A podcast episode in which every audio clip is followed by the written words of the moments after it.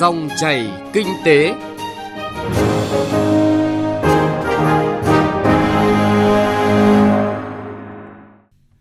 Xin chào quý vị và các bạn. Chương trình Dòng chảy kinh tế hôm nay, chúng tôi chuyển tới quý vị và các bạn những nội dung chính sau đây. Cơ hội hợp tác phát triển hàng không mở rộng năm 2019. Giải pháp đẩy mạnh đầu tư và khai thác hiệu quả hạ tầng giao thông. Chuyên mục Cà phê Doanh nhân là cuộc trò chuyện giữa phóng viên Đài Tiếng Nói Việt Nam với ông Phạm Văn Khôi, người có 30 năm gắn bó với các công trình giao thông. Trước tiên, chúng tôi chuyển tới quý vị và các bạn những tin tức kinh tế nổi bật. Bộ Tài chính vừa có văn bản gửi chính phủ về dự thảo nghị định sửa đổi, bổ sung một số điều của nghị định 108/2015 của chính phủ, giải trình một số ý kiến về việc tính thuế tiêu thụ đặc biệt đối với các linh kiện phụ tùng sản xuất trong nước cho xe ô tô. Theo đó, giá tính thuế tiêu thụ đặc biệt với ô tô là giá do cơ sở sản xuất bán ra. Do vậy, trường hợp sửa đổi quy định giá tính thuế tiêu thụ đặc biệt ô tô theo hướng không tính thuế đối với phần giá trị gia tăng tạo ra trong nước thì phải sửa quy định tại khoản 1 điều 6 Luật thuế tiêu thụ đặc biệt. Tuyến đường sắt trên cao Cát Linh Hà Đông từng được hứa đưa vào khai thác thương mại trong năm 2018, trước Tết Dương lịch rồi trước Tết âm lịch kỷ hợi. Nhưng hiện tại, tới giữa quý 1 năm nay, những gì người dân chứng kiến mới chỉ là những đoàn tàu chạy thử. Còn khoảng 5% hạng mục công trình chưa hoàn thiện và lịch chạy chính thức thì không còn cách nào khác là vẫn phải chờ đợi. Hà Nội, Đà Nẵng và Thành phố Hồ Chí Minh tiếp tục được các chuyên gia kỳ vọng sẽ là những điểm nóng của thị trường bất động sản với tính thanh khoản tiếp tục được giữ vững. Theo đó, nhóm chuyên gia của công ty Savills vừa đưa ra một số nhận định về thị trường bất động sản 2019, trong đó nhìn nhận có 3 thành phố vừa nêu sẽ là tâm điểm của thị trường trong năm nay, nhất là đối với những phân khúc vốn được giới đầu tư chú ý trong năm vừa qua. Việt Nam cần có cơ chế thu hút đầu tư trực tiếp nước ngoài FDI thế hệ mới với kỹ năng lao động, quản trị tốt hơn, mức lương tốt hơn, tiêu chuẩn chất lượng cao hơn, vừa nâng cao năng lực cạnh tranh của các doanh nghiệp FDI lẫn doanh nghiệp trong nước và liên kết được hai khối này với nhau. Đây là khuyến cáo được ông Killer Kellhofer, giám đốc quốc gia của Tổ chức Tài chính Quốc tế IFC tại Việt Nam, Lào, Campuchia, đưa ra tại hội nghị tham vấn định hướng hoàn thiện thể chế chính sách về đầu tư nước ngoài trong bối cảnh mới được tổ chức tại tỉnh Bình Dương mới đây.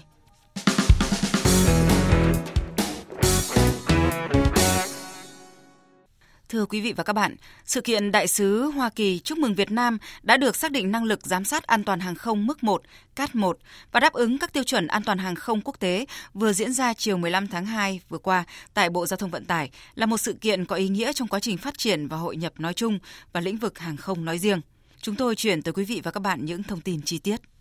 Tại trụ sở Bộ Giao thông Vận tải, ông Nguyễn Văn Thể, Bộ trưởng đã nhận những lời chúc mừng từ đại sứ Hoa Kỳ và cùng chứng kiến Cục Hàng không Liên bang Hoa Kỳ trao chứng chỉ công nhận năng lực giám sát an toàn hàng không mức 1, CAT 1 cho Cục Hàng không Việt Nam. Đây là một sự kiện khẳng định vị thế uy tín của hàng không Việt Nam và mở ra cơ hội hợp tác trong lĩnh vực hàng không. Ông Đinh Việt Thắng, Cục trưởng Cục Hàng không Việt Nam phân tích. Đạt được tiêu chuẩn CAT 1 cũng giúp cho các hãng không chúng ta mở rộng các hợp tác với các hãng không Mỹ trên các đường bay và trên các máy bay của hãng không Việt Nam. Cái thứ ba là việc đạt tiêu chuẩn kết 1 thì nó cũng đã là một sự khẳng định của cộng đồng hàng không quốc tế đối với năng lực, khả năng, uy tín của ngành hàng không Việt Nam. Lúc này thì tất cả các ranh giới giữa hãng không trong nước hay nước ngoài thì đều bị xóa bỏ và tôi nghĩ các hãng không chúng ta phải có một cái công tác chuẩn bị rất kỹ thì chúng ta mới thành công. Theo tôi đánh giá thì hãng không quốc gia Việt Nam Airlines sẽ là hãng đầu tiên sẽ mở đường bay thẳng tới Mỹ. Trước đó nhằm đáp ứng yêu cầu về giám sát an toàn hàng không để các hãng hàng không Việt Nam có thể khai thác đường bay thẳng tới Hoa Kỳ trong giai đoạn từ đầu năm 2017 đến tháng 8 năm 2018, Cục Hàng không Việt Nam đã nhận được sự hợp tác chặt chẽ từ phía FAA về kỹ thuật và hỗ trợ kỹ thuật của cơ quan phát triển thương mại Hoa Kỳ. Tập đoàn Boeing đã khắc phục các khuyến cáo của FAA đối với các hệ thống giám sát an toàn hàng không của Việt Nam. Cuối năm 2018, FAA đã thực hiện đợt thanh sát chính chính thức đối với các nhà chức trách hàng không, đánh giá cao những kết quả vượt bậc của Việt Nam trong thực hiện đảm bảo tiêu chuẩn CAS 1. Tại sự kiện này, Đại sứ Hoa Kỳ vui mừng thông báo Việt Nam đã đạt được chứng nhận an toàn theo tiêu chuẩn giám sát an toàn CAT 1. Đại sứ Hoa Kỳ nhấn mạnh việc công nhận đạt CAT 1 là bước quan trọng cho con đường tiến tới các chuyến bay thẳng giữa Việt Nam và Hoa Kỳ. Vì vậy, việc FAA công nhận CAT 1 là sự khẳng định của cộng đồng hàng không quốc tế đối với khả năng, năng lực của hàng không Việt Nam trong đảm bảo an toàn các hoạt động bay, đồng thời tạo sự tin tưởng của hành khách đối với các dịch vụ của các hãng hàng không Việt Nam.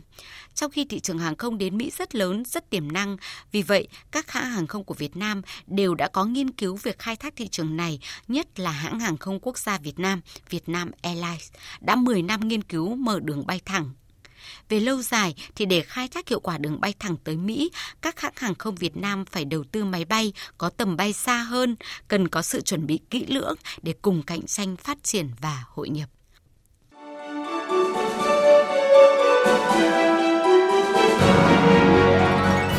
Dòng chảy kinh tế, dòng chảy cuộc sống.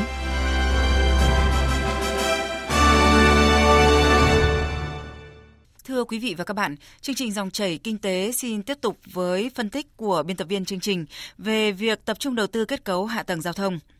Đây được coi là nhiệm vụ nền tảng xuyên suốt của ngành giao thông vận tải.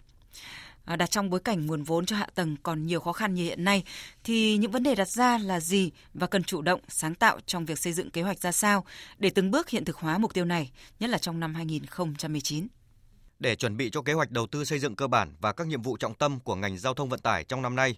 cần phải nhắc mốc thời gian cuối năm ngoái, ngay sau khi hội nghị quán triệt nghị quyết Trung ương 8 khóa 12 kết thúc, Bộ Giao thông Vận tải đã tổ chức họp khẩn trương, giả soát lại các nhiệm vụ của ngành, đồng thời khẳng định những nhiệm vụ đặt ra trong năm nay để khẳng định quyết tâm đi cùng các giải pháp thực hiện hóa các mục tiêu của ngành giao thông vận tải. Ông Nguyễn Văn Thể, Bộ trưởng Bộ Giao thông Vận tải khẳng định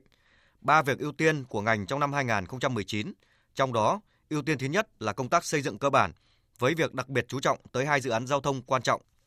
thì chúng tôi tập trung là thực hiện các dự án trọng điểm quốc gia. Trong hai dự án trọng điểm quốc gia đó thì chúng ta mới được có cái chủ trương đầu tư của Quốc hội thôi. Do đó là toàn bộ các cái công việc là chúng tôi phải tập trung cho lập dự án, phê duyệt dự án, rồi đấu thầu thiết kế, lập thiết kế. Có thể nói rằng cái công việc chúng ta làm rất nhiều, nhưng mà hoàn toàn là nó thầm lặng. Bởi vì chưa đến cái giai đoạn chúng ta có thể khởi công. Và tất cả những việc này đó thì chúng ta làm theo trình tự thủ tục xây dựng cơ bản còn vì sao trong thời gian hơn một năm vừa qua mà không có khởi công bởi vì chúng ta phải thực hiện trình tự bây giờ nó chưa đến cái giai đoạn là chúng ta phải khởi công và tất cả những cái thứ này thì chúng ta làm đúng theo luật đầu tư công khẳng định công tác đấu thầu năm 2019 được chú trọng nhất. Vì thế, việc thực hiện các dự án trọng tâm sử dụng kinh phí rất lớn. Do vậy, ngay từ khâu chuẩn bị, cần yêu cầu đảm bảo tính đồng bộ. Đặc biệt, công tác tư vấn không phải là riêng biệt, mà sau đó các nhà tư vấn sẽ làm việc với nhà đầu tư nước ngoài cả một quá trình dài. Do vậy, cần am hiểu thông thạo luật pháp và ngoại ngữ. Đối với dự án PPP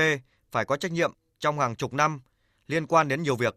Lãnh đạo ngành giao thông vận tải khẳng định cần đặt ra các yêu cầu cao về công tác đấu thầu, tránh tình trạng các chủ đầu tư yếu kém về năng lực, tránh chia manh mún, thiếu đồng bộ trong cả quá trình thực hiện các dự án của ngành giao thông vận tải. Nói riêng về dự án là cao tốc Bắc Nam, Bộ trưởng Giao thông Vận tải cho biết hiện nay đang đấu thầu 8 gói PPP, đề nghị có giám sát. Đây được quy định trong nghị quyết của Bộ đối với từng nhà thầu trong nước, nước ngoài cần đánh giá qua công tác thực hiện tại Việt Nam và quốc tế để lựa chọn các nhà đầu tư. Theo báo cáo của Cục trưởng Cục Quản lý Xây dựng và Chất lượng Công trình Giao thông Lê Kim Thành, tiến độ các công trình trọng điểm tiếp tục được chú trọng. Song hành với việc khắc phục một số công trình chất lượng xuống cấp cần phải sửa chữa kịp thời, nhất là trên các tuyến cao tốc để đảm bảo an toàn giao thông. Đồng thời, theo yêu cầu chung của ngành, các đơn vị, cơ quan chức năng tập trung công tác giải ngân năm 2019 theo hướng mạch lạc, gọn rõ và hiệu quả. Muốn vậy, yêu cầu việc xác định rõ nhiệm vụ của từng cơ quan, đơn vị, xây dựng kế hoạch để hoàn thành. Người đứng đầu cơ quan đơn vị phải chịu trách nhiệm trước lãnh đạo bộ về tất cả các việc, nhất là để xảy ra chậm thi hành hay nảy sinh các tiêu cực. Sở dĩ nhấn mạnh điều này là từ thực tế của ngành giao thông vận tải, chính quy trình thủ tục dườm già khiến dự án đầu tư chậm gây lãng phí, giảm hiệu quả của nguồn vốn đầu tư. Năm 2019, công tác duy tu bảo dưỡng đối với lĩnh vực đường bộ đặc biệt được coi trọng, bởi khối tài sản của nhà nước, nhân dân được đầu tư hàng trăm nghìn tỷ đồng, nếu không sử dụng hiệu quả thì đó chính là trách nhiệm của các cơ quan quản lý, các cá nhân người đứng đầu. Trao đổi về công tác này, ngay những ngày đầu năm, ông Nguyễn Văn Huyện, Tổng cục trưởng Tổng cục Đường bộ Việt Nam cam kết. Đến 2019 thì chúng tôi sẽ thực hiện đấu thầu à, 100% các gói sửa chữa định kỳ và sẽ qua mạng và chỉ có những cái đột xuất cấp bách báo lũ rồi xử lý điểm đen thì đấu thầu theo truyền thống Đây là cái ờ, mới và cũng là cái mà đi đầu trong ờ, ngành giao thông vận tải. Thì qua cái đấu thầu qua mạng thì giúp được cho các cái ờ, nhà thầu cũng như các nhà đầu tư công khai đỡ về các cái hồ sơ rồi đỡ, đỡ tiết kiệm mà hai nữa là cũng minh bạch hóa được chính. Đặt trong bối cảnh cả nước đổi mới về khoa học công nghệ, đầu tư phát triển hạ tầng cũng cần có những bước đi phù hợp, nhanh và chính xác để hoàn thành mục tiêu của mình. Do đó, ngay việc xây dựng các văn bản quy phạm pháp luật của ngành giao thông vận tải cũng được coi trọng là cơ sở để đưa mọi quy định của pháp luật vào cuộc sống.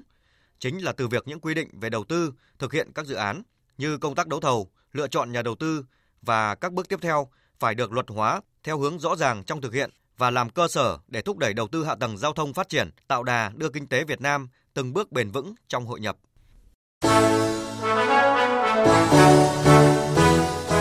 Cà phê doanh nhân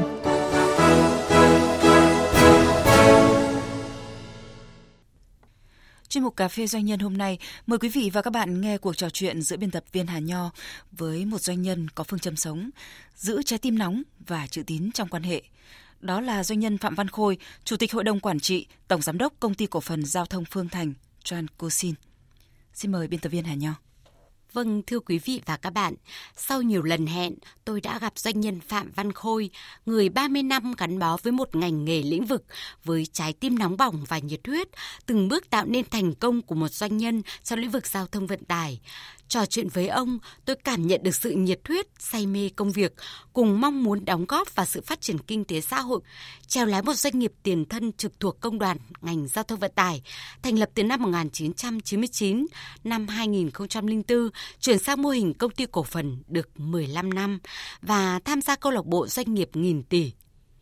chỉ ngần ấy con số nhưng với biết bao vất vả gian nan, cùng niềm tự hào nghề nghiệp với nhiều dự án từ Bắc vào Nam đều có dấu ấn những người làm cầu, làm đường như ông.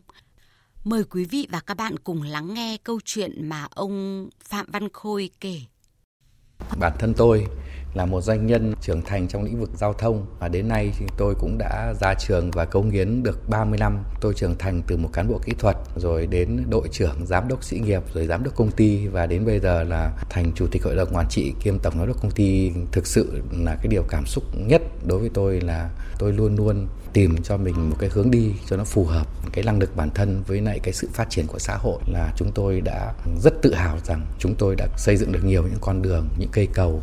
rất là lớn để phát triển hạ tầng cho xã hội. Ví dụ như những con đường cao tốc nội bài lào cai, pháp vân cầu rẽ cầu rẽ linh bình, hạ long vân đồn, đà nẵng quảng ngãi, sài gòn long thành dầu dây và các quốc lộ 1 và rất nhiều những các quốc lộ trên địa bàn phạm vi cả nước và trong và ngoài nước. Thì cái điều này tôi nghĩ rằng là rất ít những doanh nghiệp cũng như những người đồng trang lứa với tôi mà có thể làm được bằng những cái công sức, bằng những cái trí tuệ, bằng những cái sự cố gắng nỗ lực của mình ờ, đem lại đất nước những công trình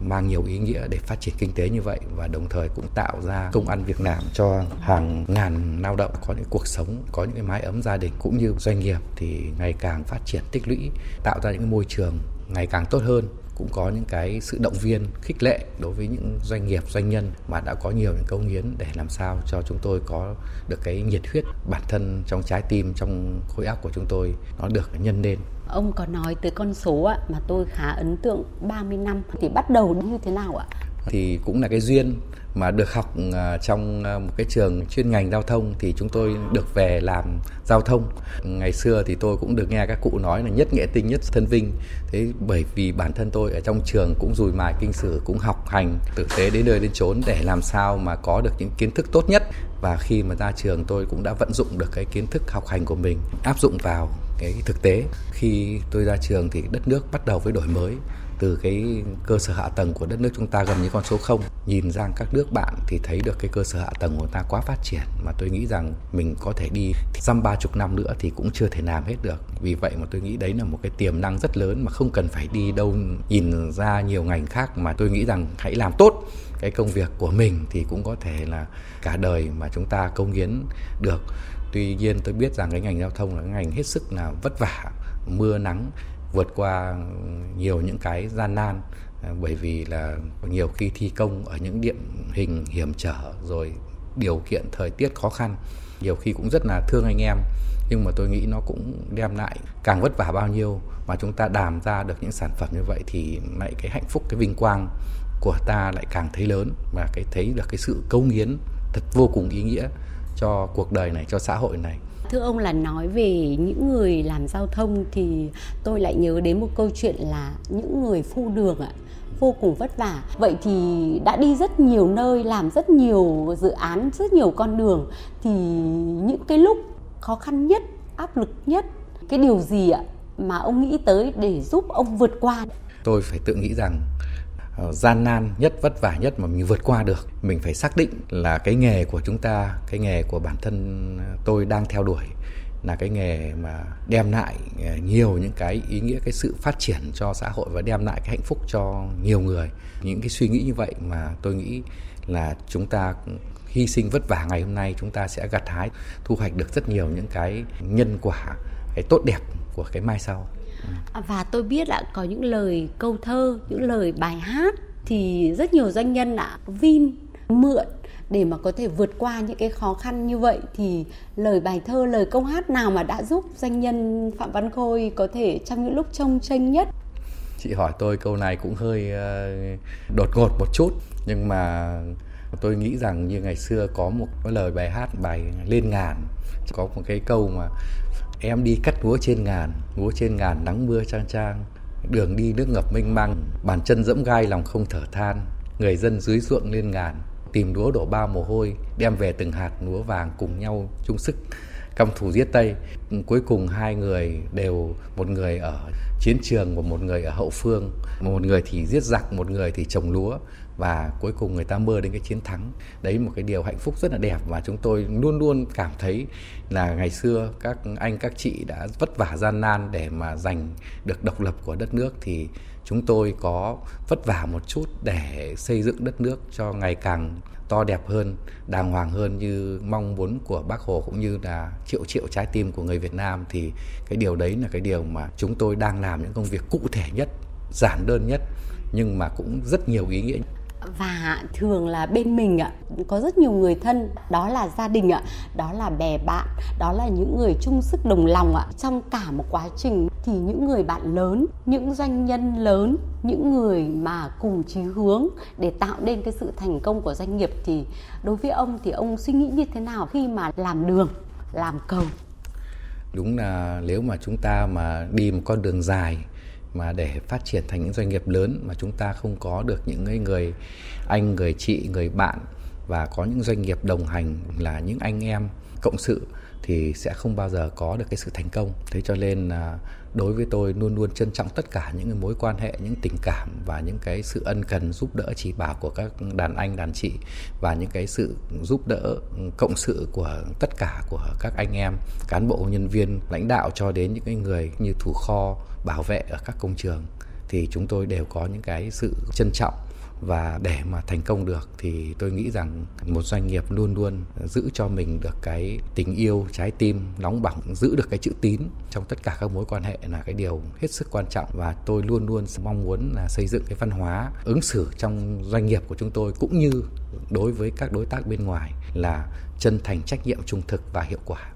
một câu chuyện 30 năm thì những cái chia sẻ đồng cam cộng khổ đối với doanh nghiệp, đối với doanh nhân để qua được những cái chặng đường dài như thế thì ông có thể nói điều gì ạ? Những cái sự ờ, chia sẻ đối với bản thân tôi với mọi người thì tôi thì có được cái sự may mắn hơn so với anh em một chút. Tôi có sức khỏe và cũng được học hành à, chuyên nghiệp, cũng được cái sự may mắn trong cuộc đời này thế chính vì vậy mà đối với lại lớp đàn anh, các anh có những cái sự động viên và còn đối với lại những cái người mà ngang với tôi và gọi là cấp dưới của tôi tôi luôn ân cần và chia sẻ để làm sao cho mọi người cùng có một cái ý tưởng cống hiến và chúng ta hãy cho đi và sẽ, rồi chúng ta sẽ được nhận lại từ cái suy nghĩ tốt, từ những cái suy nghĩ đúng chúng ta làm những việc tốt thì đừng bao giờ chúng ta phải chăn trở gì về những cái việc mà chúng ta đã được cái gì mà những cái điều tốt đẹp nó tự đến nó lan tỏa. Xin à, trân trọng cảm ơn à, doanh nhân Phạm Văn Khôi với những chia sẻ cùng cà phê doanh nhân thứ hai hàng tuần. Thưa quý vị và các bạn, như lời doanh nhân Phạm Văn Khôi vừa nói, mọi người cùng có ý tưởng công hiến, từ những suy nghĩ tốt, suy nghĩ đúng thì sẽ làm những điều đúng, điều tốt. Và những điều tốt sẽ tự đến và lan tỏa. Chuyên mục Cà phê Doanh nhân cũng đã kết thúc chương trình Dòng chảy Kinh tế hôm nay. Chương trình do biên tập viên Hà Nho và nhóm phóng viên Kinh tế thực hiện. Cảm ơn quý vị và các bạn đã chú ý lắng nghe.